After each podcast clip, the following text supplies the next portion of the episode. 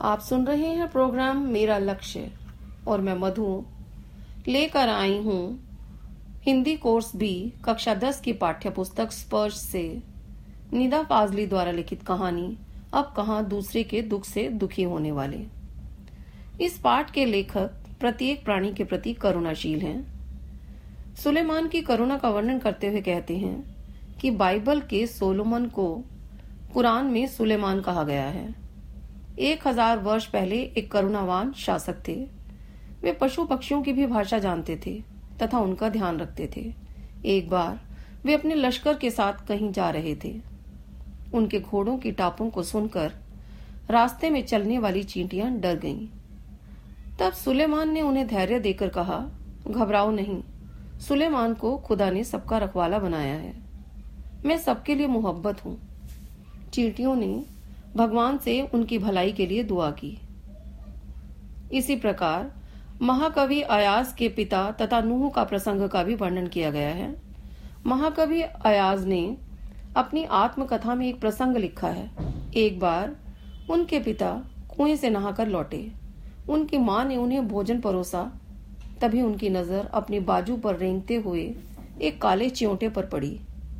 वे उसे कुएँ के पास छोड़ने के लिए उठ खड़े हुए। वे चियोटे को घर से बेघर होता हुआ नहीं देख सके। बाइबल और अन्य पवित्र ग्रंथों में नूह नामक एक पैगंबर का वर्णन आता है। एक बार नूह के सामने से एक घायल कुत्ता गुजरा। नूह ने उसे गाली दी और दुदकारा तब कुत्ते ने उसे जवाब दिया, ना मैं अपनी मर्ज़ी से कुत्ता हूँ और न तुम अपनी पसंद से इंसान। सबको बनाने वाला तो वही एक है। यह बात सुनकर नूह जीवन भर पछतावे में रोते रहे। महाभारत में भी युधिष्ठर का साथ एक कुत्ते ने दिया था। यह धरती सबकी है। इसमें पशु, पक्षी, मानव, नदी, पर्वत, समुद्र सबका बराबर हिस्सा है। आज मानव ने अपनी बुद्धि से बड़ी बड़ी दीवारें खड़ी करना शुरू कर दी हैं। पहले सब लोग सांझे आंगनों में रहते थे। अब छोटे छोटे डिब्बे जैसे घरों में रहने लगे हैं। बढ़ती आबादी ने समुद्र को भी पीछे सरकाना शुरू कर दिया है। पेड़ कटने लगे हैं। प्रदूषण ने पंछियों को भगाना शुरू कर दिया है। गर्मी, बरसात, बाढ़, आंधी, तूफ़ान तथा नित नए रोग इसी संतुलन के टूटने से पैदा हुए हैं। प्रकृति की सहनशीलता की एक सीमा होती है। प्रकृति के गुस्से का एक नमूना कुछ साल पहले मुंबई में आए समुद्री तूफ़ान से मिला था। कई सालों से बड़े बड़े बिल्डर समुद्र को धकेल कर उसकी ज़मीन हथिया रहे थे। पहले समुद्र ने टांगे समेटी, फिर उकड़ो बैठा। अंत में खड़ा हो गया। जब उसके लिए भी जगह न बची तो उसे गुस्सा आ गया। एक रात उसने अपनी लहरों पर दौड़ते तीन जहाजों को गेंद की तरह अलग अलग दिशाओं में फेंक दिया। एक वर्ली के समुद्र के किनारे जा गिरा। दूसरा कार्टर रोड के सामने। तीसरा गेटवे ऑफ़ इंडिया पर टूट फूट कर गिर गया। उसमें सवार सैलानी चलने फिरने के भी काबिल न रहे। इसी तरह लेखक ने अपनी माँ के जीव प्रेम का वर्णन किया है। लेखक की माँ हमेशा लेखक को कहा करती थी, सूरज ढले, पेड़ से पत्ते न तोड़ा करो। दरिया को सलाम किया करो। कबूतरों को मत सताया करो। वे हज़रत मोहम्मद को अज़ीज़ हैं। उन्होंने उन्हें मजार के गुंबद के नीचे घोंसले बनाने की इजाज़त दे रखी है। मुर्गा सबको उठकर जगाता है। अतः उसे परेशान न किया करो। जिन दिनों लेखक ग्वालियर में रहता था, उनके मकान में दो रोशनदान थे। उनमें एक कबूतर के जोड़े ने अपना घोंसला बना लिया। एक बार एक बिल्ली ने कबूतर के दो अंडों में से एक अंडा फोड़ दिया। लेखक की माँ ने दूसरे अंडे को बचाने की कोशिश की, परंतु वह उनके हाथों से छूटकर गिर गया और टूट गया। कबूतर परेशानी में फड़फड़ाने लगे। उनकी आँखों के दुख को देखकर लेखक की माँ भी रो पड़ी। उन्होंने पूरे दिन का रोजा रखा और रोते रोते खुदा से गुनाह माफ़ करने की प्रार्थना की।